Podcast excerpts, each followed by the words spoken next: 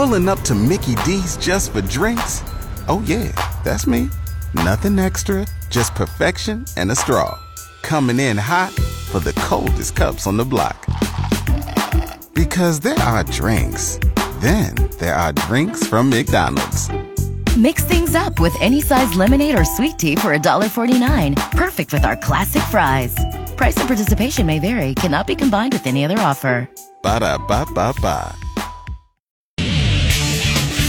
Northwestern head football coach Pat Fitzgerald was fired Monday evening, completing a rapid fall for the former Wildcat linebacker amid allegations of a hazing scandal questioning his leadership of the program.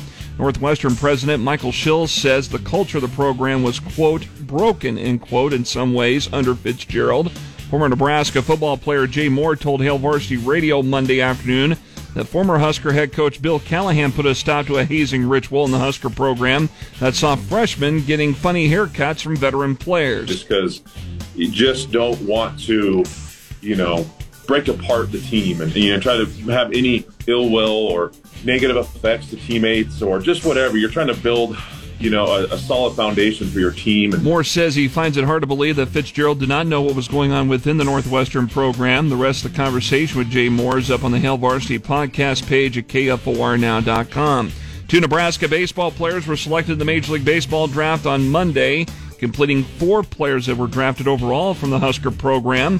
The Miami Marlins selected left-handed pitcher Emmett Olson in the fourth round, the 110th pick overall. Right-handed pitcher Jace Kaminska was selected in the 10th round by the Colorado Rockies.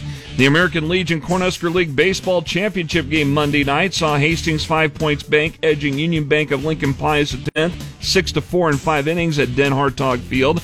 The game was called after five innings because of rain and lightning, giving Hastings the victory.